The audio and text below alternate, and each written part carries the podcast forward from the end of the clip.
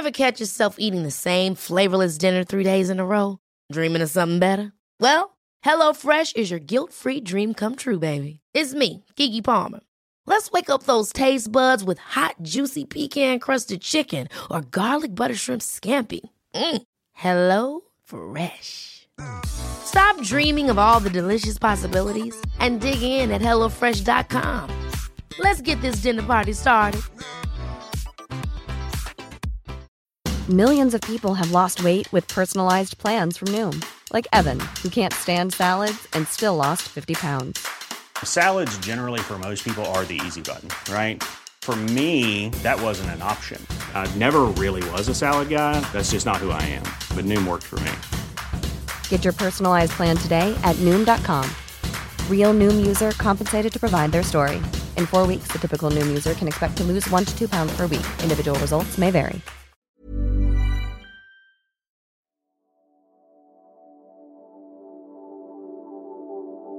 Last episode on Thinking Straight. But I know these are really deep questions, but did you enjoy it sexually? I mean, did you get pleasure from it at all? To try and tell you that who you are, your sexuality, your identity, your orientation, that there's something broken and wrong with who you are. I think that is absolutely criminal. We know from research that the vast majority of conversion therapy takes place in a religious context. The Lord can separate you from this kind of a lifestyle. It's not something that a person who's living in that kind of lifestyle has to go on in. That was a direct result of the abuse that he'd suffered dressed up as pastoral care. But many religious leaders oppose a ban that would include pray away the gay style therapy, saying it would impact on religious freedom and freedom of speech. This is the banning of people telling their story. This is the banning of prayer in certain circumstances. You're listening to Thinking Straight from the Times and the Sunday Times. I'm Emily Sargent. Today, faith the good, the bad, and the ugly.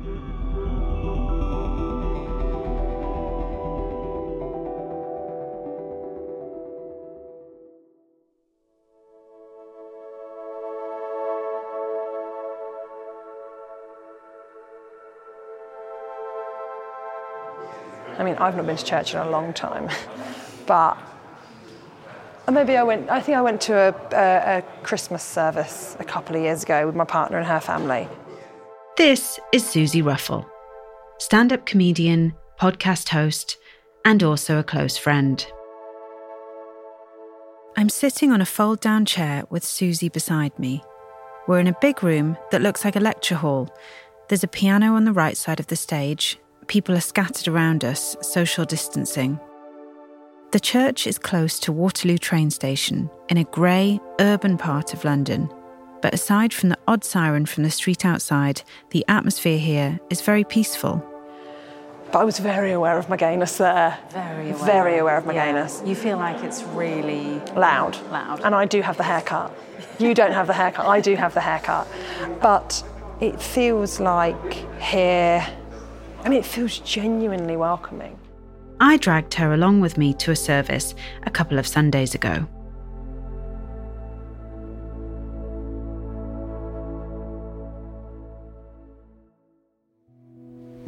How often do we take time to reflect on the character traits of Jesus and think, how are we going to put those into practice? How am I going to try more and more to be of the same mind, have the same love, develop the same spirit? So why don't we just pause for a moment um, and I'll leave some quiet for you to just reflect on that.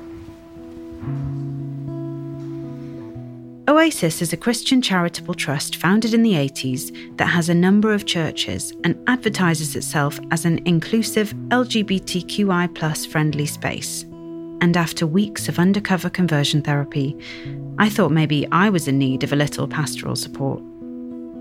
After hearing so many stories about abuse and rejection within the church, I wanted to see for myself whether an inclusive space really existed. religious lobby groups like the Evangelical Alliance argue that a total ban on conversion therapy would threaten religious freedoms. But is that true? Sitting in Oasis Church, an explicitly accepting place, as the soft guitar music played, hearing readings from the Bible, I couldn't help but feel anxious.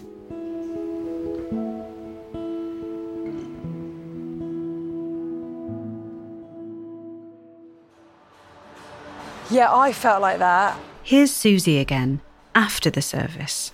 I know exactly what you mean. I felt like I was. I don't know, I guess I was. There was still like an element of like, oh, I really want these people to like me. Yeah. And I hope that my sexuality doesn't mean that. But that's probably more. To, that's a lot more to do with me than them. No, I couldn't quite let my guard down, but in that, it turns out, I am not alone.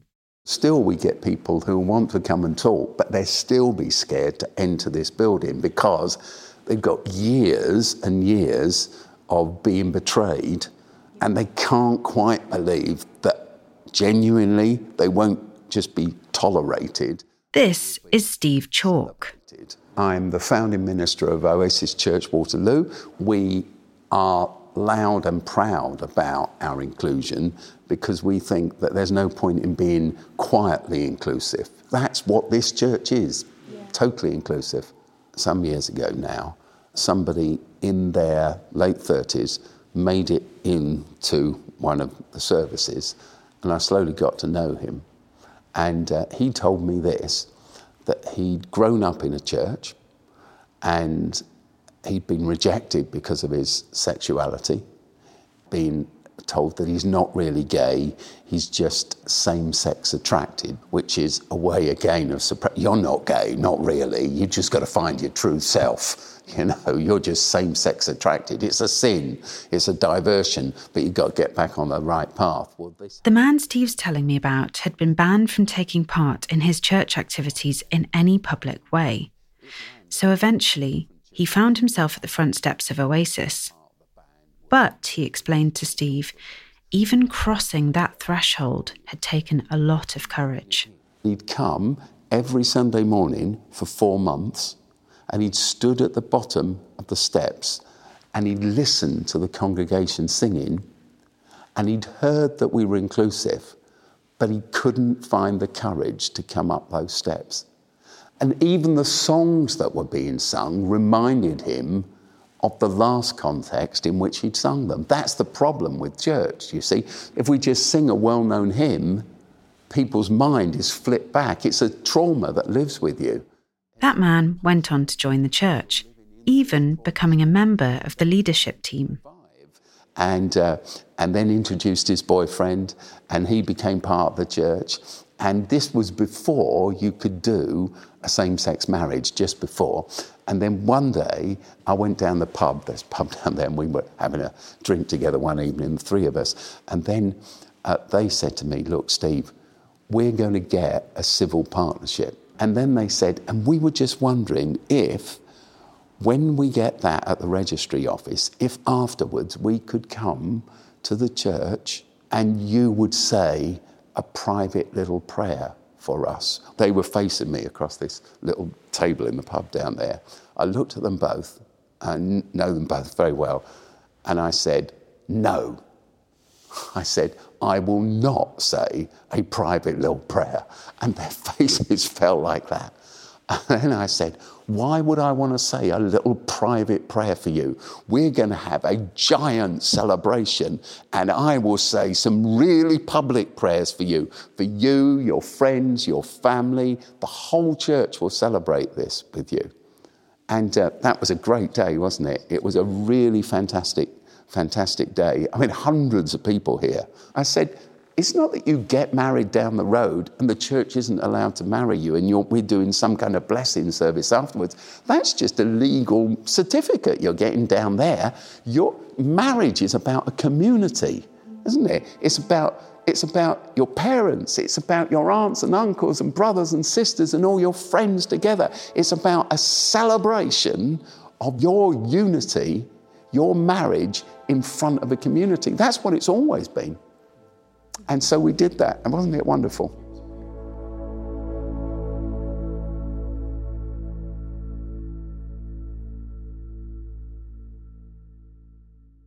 The phrase I put on it was, We're threading the eye of a needle, and that's difficult. This is Peter Lynas. I'm the UK director of the Evangelical Alliance. The Evangelical Alliance represents 3,500 evangelical churches across the UK. Peter is a regular figurehead on television and radio debates, well spoken, articulate, and not easily ruffled. I got in touch with Peter for this episode because he holds the very opposite opinion of somebody like Reverend Steve Chalke. And I wanted to know what rights groups like the EA think are being threatened. We need to end the harmful and abusive, but also to allow the spiritual support and prayer and to write that into legislation is proving very difficult. Otherwise, the government would have done it some time ago. In the debate around a conversion therapy ban, Peter has become a central voice. Things have undoubtedly been done historically that have been unhelpful. But at the same time, the government itself had said it wanted to safeguard spiritual support and prayer for those who wanted it. And we said that's right to do, and that does involve uh, basic human rights for those who are same sex attracted, for those who are religious, for those who want to pursue a particular form of therapy. And we felt for a number of reasons then it was important to make that case in the public square and say people should be free to choose the kind of support that they want in this moment. And that should include prayer support for those who want it. You've spoken a few times about spiritual support. I wondered how you would define that. Well, interesting. That's the phrase that came back from the government, and it included prayer. And again, this is where uh, we're saying to the government, you want to ban this thing. You made the commitment. So you tell us your definition and what behaviors you think are problematic and how you're going to protect religious freedom. And then we'll engage with you in a consultation. And they have been, by their own admission, very reluctant to define this.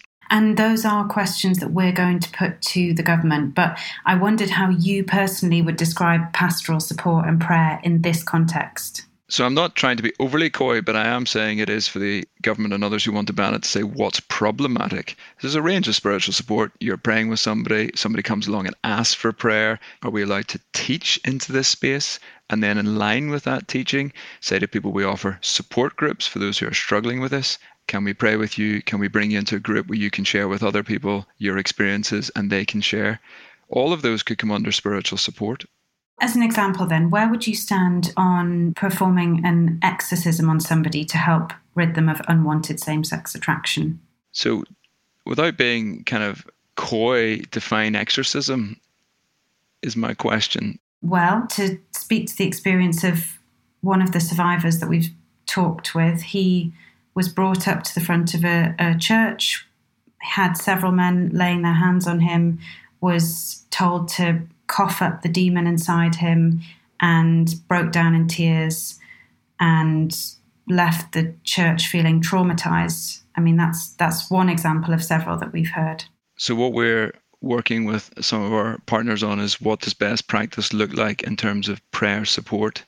And what we were saying to government is as and when you begin to be clear on what legislation looks like, then we can go to our members and others and recommend, having heard from the experience of others, what would be good practice in a situation around prayer. The situation you've described, many people go, that seems wrong and that seems problematic. But it's quite a fine line potentially around somebody being prayed for and saying, I'd like to be prayed for in this way, and then the situation you've described as part of the evangelical community is have you witnessed exorcisms yourself? I haven't witnessed an exorcism. I'm aware that there are churches absolutely that would do exorcisms, and there's a wide variety in terms of how exorcisms are practiced in the UK. I read the story of Adam Peaty, the Olympic swimmer, and some of his experience of being pushed to the brink, being sick after training sessions, being pushed right to the line to compete but he was pushing himself to limits. He was being sick. He was vomiting. Without context, one might think he was being like, who's doing that to him? How are they forcing this young person who's sort of consenting or not to go to those limits? So again, I think you know what's the person want as an outcome, and what are they prepared to engage in in that moment? I suppose the difference is you're trying to fundamentally change a core element of who somebody is. All evidence, all research suggests so far that it's simply not possible to change someone's sexual orientation, which seems very different to somebody pushing their body physically to the limits. That seems quite clearly different to me. But have you met any survivors of conversion therapy yourself who feel traumatized by the practice? Yes, I've met with people who are yes who are opposed to the ban and who have come through experiences. And how does that make you feel? I'm saddened by some of the practices that have been done in the church historically, because a number of those stories were coming from some time ago. The church has operated in a way that didn't understand well sexual orientation, had a very simplistic view. The church has historically played uh, a role that was less than ideal. It did perpetuate stigma and discrimination, and it did not do things as well as it should have. I think the church needs to acknowledge that and own that. And is is to an extent, but it's on the back foot in this debate. And some would rather we just didn't talk about conversion therapy. And I would rather I wasn't spending my time in many ways. But I am concerned as to where the government's going on the ban. This is the banning of people telling their story. This is the banning of prayer in certain circumstances. That's the concern. Have you personally ever prayed for somebody to help them with unwanted same sex attraction? with unwanted same-sex attraction. Um, I'm trying to reflect if I actually have. I think I have on occasion now. That, so most of the people I would speak to around this would be committing themselves to a life of celibacy. I'm aware of one or two who are married to somebody of the opposite sex. They remain same sex attracted to be their primary attraction, but they have entered into a relationship with their wife. They both know what's going on. They have prayed that through and they have committed to a marriage together, understanding that do you feel that that person is satisfied and happy with their life? Well, they tell me that they are. So, in, in that vein, do you believe personally that it is possible to change your sexual orientation, or do you think it's always a case that you would effectively suppress the way that you feel to become celibate? I don't think they would describe it as suppress. So, they would use like a word like sacrifice. But then their commitment is to follow Jesus, who sacrificed his life, and we all sacrifice aspects of our lives as Christians. I was interested to ask on your website, I'll read the section. It says, we encourage congregations to welcome and accept sexually active lesbians and gay men. However, they should do so in the expectation that they will come in due course to see this need to be transformed. We urge gentleness, patience, and ongoing pastoral care during this process and after a person renounces same sex relations. So, I'm a lesbian in a relationship with a woman, and I wondered would I be welcome in one of your churches if I were to say that I wasn't willing to give up that relationship? Everybody's welcome into uh, church. That's what we are encouraging our members. Some of our members were maybe a, a little more hesitant, uh, feeling we were pushing the welcome, and then others were saying, "But hold on, you're not affirming enough." And we're saying, "Well, the biblical text is saying we need to welcome everybody." But it also draws some boundaries. So if you came along and said, I'm in a, you know, I'm in a bigamous relationship, or having an affair, or I'm married to two different people at the same time, some of those things are perfectly legal in our society, and culturally, some of them are very acceptable. But we'd be saying, well, here's what the Bible's articulating around relationships, and here's what it's saying in terms of one man and one woman. So if you want to continue to pursue a lifestyle outside of that, we're going to continue to encourage in this way, and the church is hopefully clear on that. You're perfectly free and entitled to do that. But you can't keep coming along to church and saying, Well, I'm not going to give my money to Jesus. I'm not going to give any of my time, but I still expect you to let me do everything in church. It's like, well, no, we all sacrifice something. And what we come under is the authority of the Bible. I come along in a mess and Jesus transforms my life. There's a welcome, and then there's a discipleship journey of change and transformation.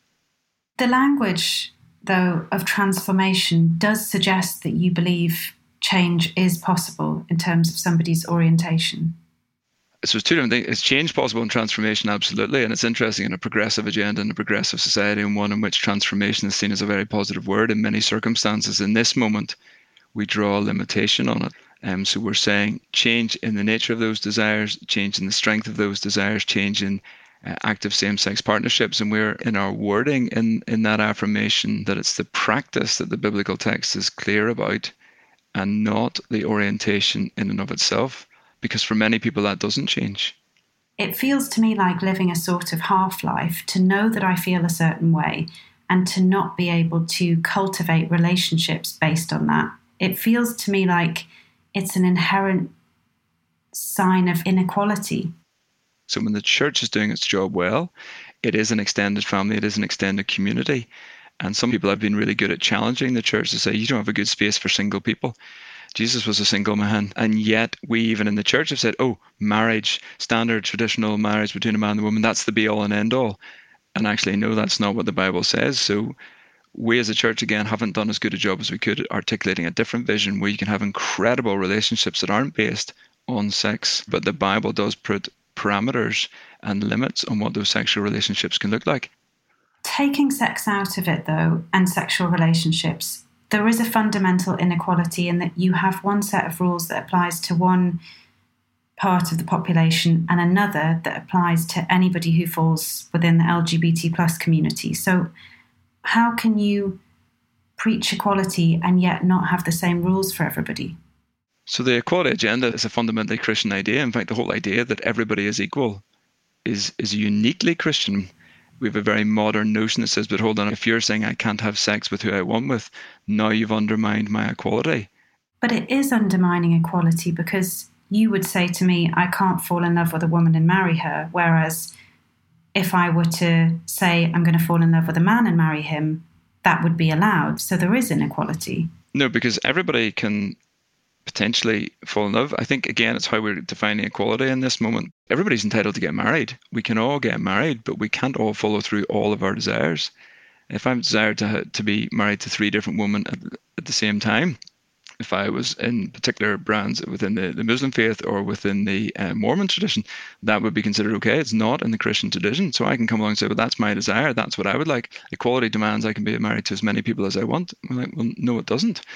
Nor do, does equality demand that you can marry who you want we always put limits on marriage. We limit the number of people you can be married to. We limit some of the relationships you can be married uh, in terms of cousins, and we limit the age at which you can be married as a society. Everybody draws lines on that. That's not an inequality. If I say I love my cousin, is it, are you and you don't allow me to marry my cousin? Have you breached equality? Are you anti-equality and limiting me from doing that? I don't see how you can say everybody has the right to get married and then would deny a person the right to marry somebody of the same sex. But do you believe that I should be allowed to marry three different people at the same time? I don't have a problem with it. It doesn't bother me because it doesn't impact my life. And I think if everybody is consenting and nobody's being hurt. Do you believe I should be allowed to marry a 15 year old as long as they consent? I don't think that's the same because I would expect that there would be some emotional damage caused by that age gap and that relationship and I don't, and I, I think it's very concerning that you would equate same-sex marriage with you marrying a minor. That that that is not what I'm doing. Oh, that guys, that's that's not a. Oh, I mean that that's just a completely unfair accusation. It's very difficult to have the conversation. To be honest, I mean we try and extend ourselves out, and then as soon as you try and make any kind of analogy into space, somebody's just makes a kind of relatively cheap jibe back. So it, it just becomes very difficult to do. And tell me why that's why you think that's justifiable to to push back in then.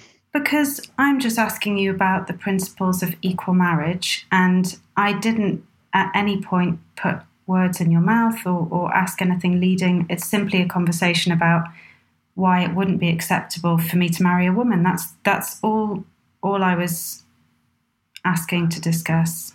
I'm in no way drawing that analogy that, that being a lesbian is equivalent to marrying a minor.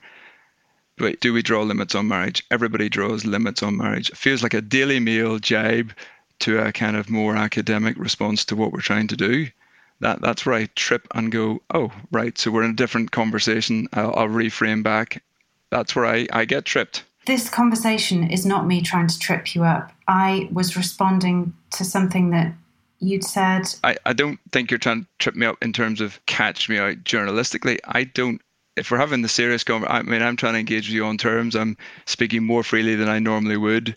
Mm-hmm. I'm so I'm trusting you as well. So I'm not trying to be frustrating in the way. I'm like, sorry, I maybe have come across a bit over the top there, but I just this is a taxing conversation for us. There's stuff out there that's been unhelpful but there is also a desire from some people to specifically limit the church in this area and go hard after fairly mainstream beliefs around sexuality.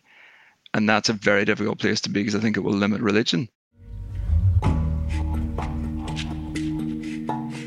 You'll hear from the UN Special Rapporteur on freedom of religion and belief in just a moment. But first. Hi, I'm John Witherow, editor of The Times. Thanks to you, we get to cover the broadest and most important daily news stories. To enjoy more remarkable stories every day, subscribe to The Times and The Sunday Times and get one month free. Visit thetimes.co.uk forward slash stories of our times.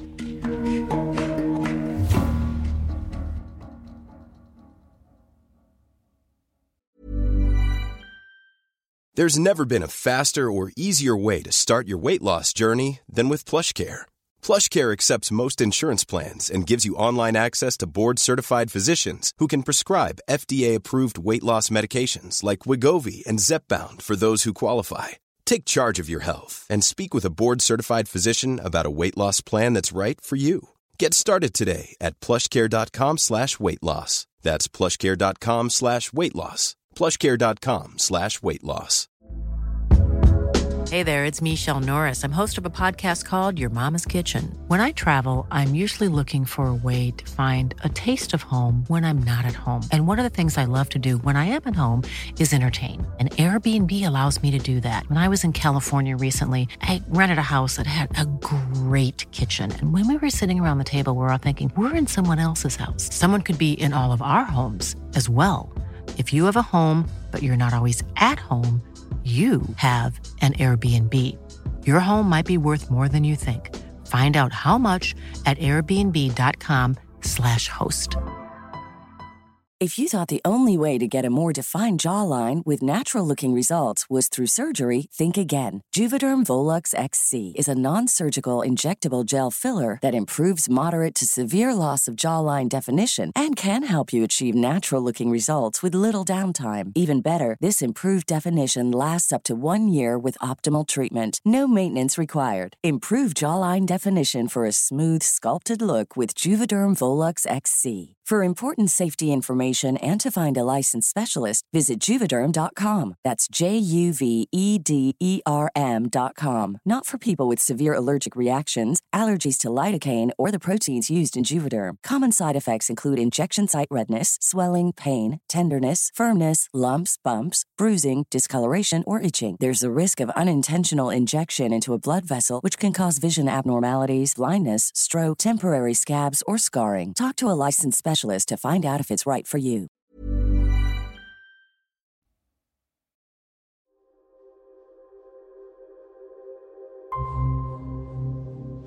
In many parts of the world, the LGBT community are still exposed to all sorts of violations of their rights.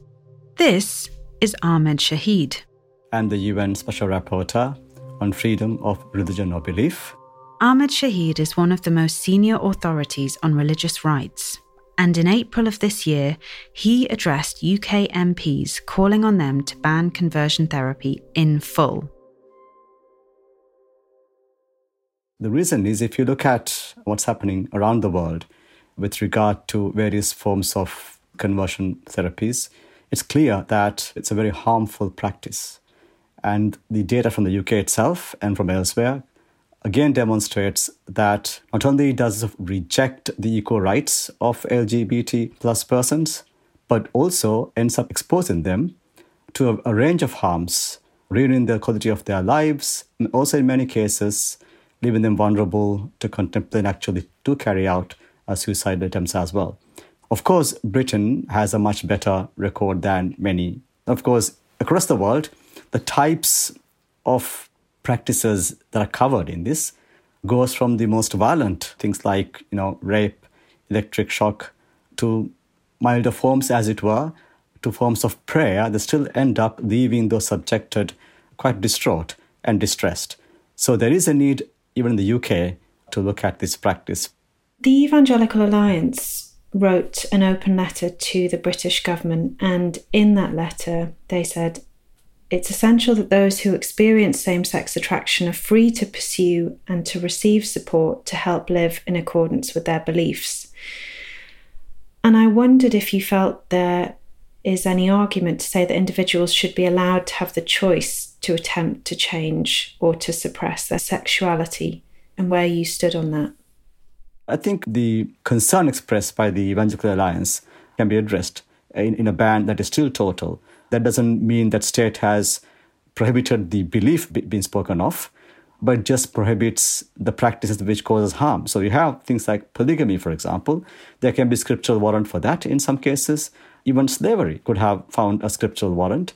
Beliefs keep changing. Uh, faith-based beliefs are not static; they're very diverse, and there are a wide range uh, of such beliefs. And state should not be in the business of a suppressing such beliefs, b privileging some over the others. I think so long as there's an open-ended discussion, exploration of one's uh, sexual identity and, and sexual orientation, that should not come within this ban. What is problematic is a discussion that has a foregone conclusion that you are to come out of it in a different way.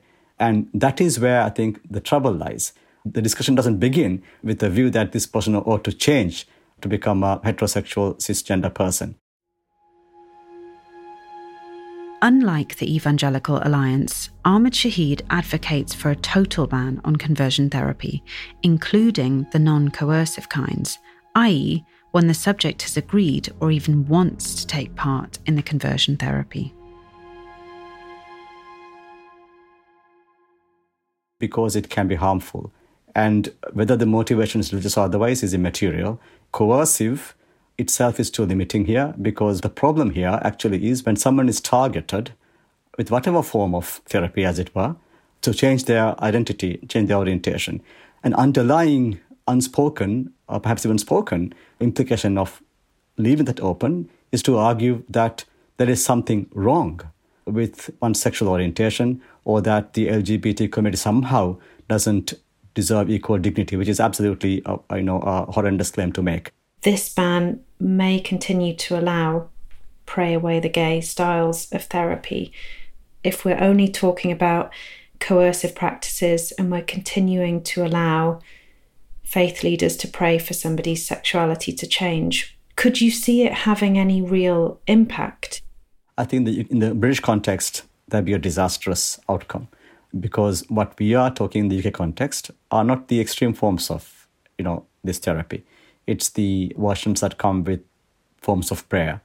And if we allow individuals to be left exposed, left vulnerable to pressure from faith based authorities, uh, to change their sexual orientation, then we haven't achieved anything. I think the objections raised from various faith based organizations really uh, miss the issue here. In short, a total ban would continue to protect the rights of individuals to believe whatever they want to believe. It would only be applied when the belief becomes an action that harms other people. Another concern raised by the Evangelical Alliance in the same letter, they said that a ban which extends to prayer may see pastors locked up and criminalised. I just wondered if you thought there was any world where that was a real possibility. I don't think so. I mean, I think the law can be very clear. It would not criminalize a religious faith based actor speaking of their beliefs on what the scriptures say and what their desired beliefs are. There's therefore no question of accidentally falling foul of the law here. It requires a deliberate, intentional attempt to change someone's sexual orientation or identity. See, one's religious freedom has a wide scope, but it is limited at the point where it begins to harm other people. And, and that's not rocket science. That's the established you know, law for a long time. So one can speak their views so long as that does not harm other people. And there shouldn't be a law that protects one's rights that can cause harm to the others, whether it is religious rights or anything else. The freedom I am protecting around the world is freedom of thought, conscience, and religion. This includes the belief in you know non-religion. In other words, be free from religious beliefs and to espouse humanistic views, espouse philosophical beliefs as well. So one's beliefs are so vital to one's identity. And one thing to recognize, of course, is that everybody holds some belief even having no belief is also a belief. And that is so important to determining their identity and shaping their lives. And that should be given absolute protection.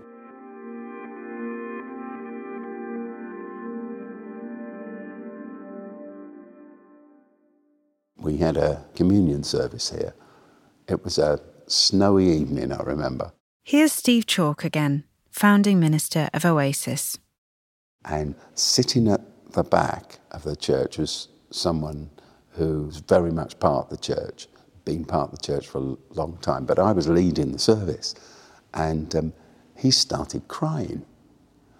And I thought, oh no. Now, what you need to know about him is gay, grew up inside a church that opposed who he was, became alcoholic and anorexic, and had never had a physical relationship with anyone up until that point in his life. He was just scared stiff of everyone. So at the end, I went and I sat with him and I said, I'm really sorry. Is it something I said tonight upset you? And he said, No. He said, As I was listening to you and in this place and taking communion, I suddenly realized something. And I said, What is it? He said, My problem has never, ever been that I'm gay. My problem has always been that I grew up evangelical. That's what's been killing me. At the age of 13, he had told his youth leader that he was struggling with his sexuality. He was then prayed for. He went through an exorcism. They cast demons out of him, all sorts of things for five years, from the age of 13 to 18, when he tells me he finally found the courage to walk out of the church and never come back. But by then, he was anorexic and alcoholic. And that was a direct result of the abuse that he'd suffered dressed up as pastoral care. The idea of starting to go through that at the age of 13 is so shocking. Hmm. But it happens, I think, around the slow dawning of puberty because that's when you become self aware.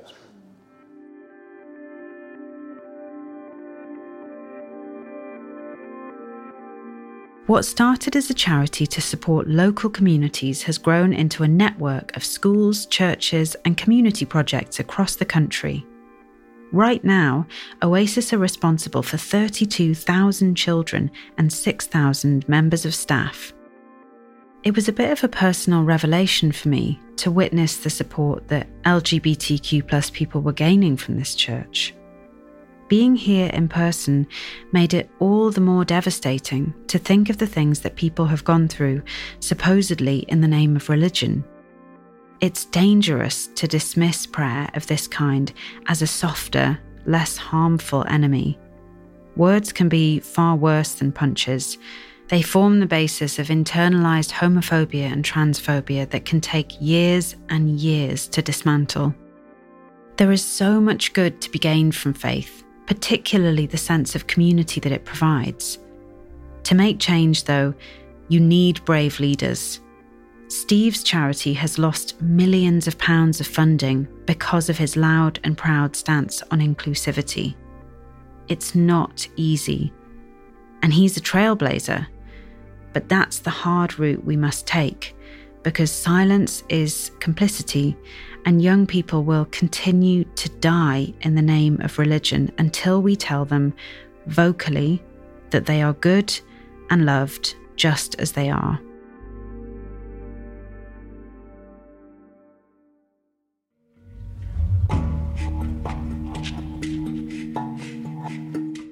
In response to this investigation, Carol said, I have never held myself out as a provider of, nor do I offer counselling to any client with the aim to change their sexuality.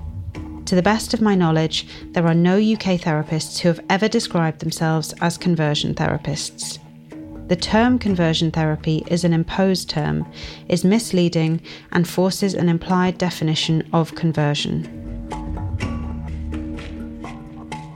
Next time on Thinking Straight just saying trans women are women, for many people, that is something which just throws up this emotive debate. And yet, for me, that's just a fundamental truth of who I am.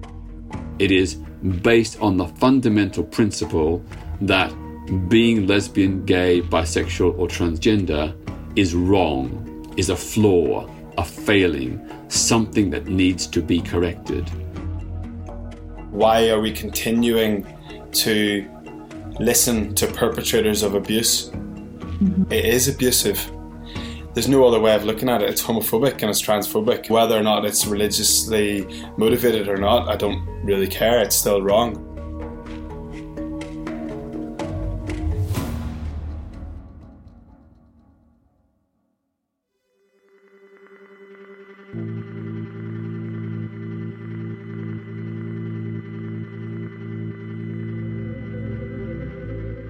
You've been listening to Thinking Straight, a podcast series brought to you by subscribers to The Times and Sunday Times. I'm journalist Emily Sargent. The producer of this series is Leona Hamid, with editorial support from Asia Fuchs. The series is made in collaboration with Story Hunter. The executive producer for Story Hunter is Kirsty Hunter. The executive producer of Stories of Our Times is Poppy Damon. Sound design is by Volkan Kizeltuk.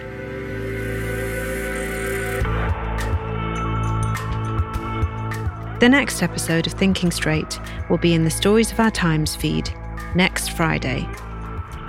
You can also find the series in the Reporter feed wherever you get your podcasts. If you've been affected by any of the issues in today's episode, you can contact Samaritans on 116 123 or Switchboard, the LGBT helpline, on 03 0630, open from 10am till 10pm every day.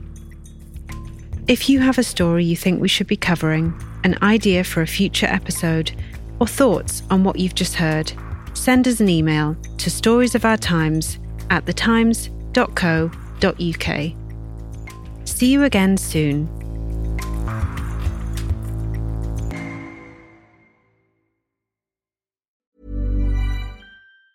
Planning for your next trip? Elevate your travel style with Quince. Quince has all the jet setting essentials you'll want for your next getaway, like European linen, premium luggage options, buttery soft Italian leather bags, and so much more. And it's all priced at 50 to 80% less than similar brands. Plus, Quince only works with factories that use safe and ethical manufacturing practices. Pack your bags with high-quality essentials you'll be wearing for vacations to come with Quince. Go to quince.com slash trip for free shipping and 365-day returns. Hold up. What was that? Boring. No flavor. That was as bad as those leftovers you ate all week. Keke Palmer here, and it's time to say hello to something fresh and guilt-free. Hello Fresh. Jazz up dinner with pecan-crusted chicken or garlic butter shrimp scampi. Now that's music to my mouth. Hello Fresh. Let's get this dinner party started. Discover all the delicious possibilities at hellofresh.com.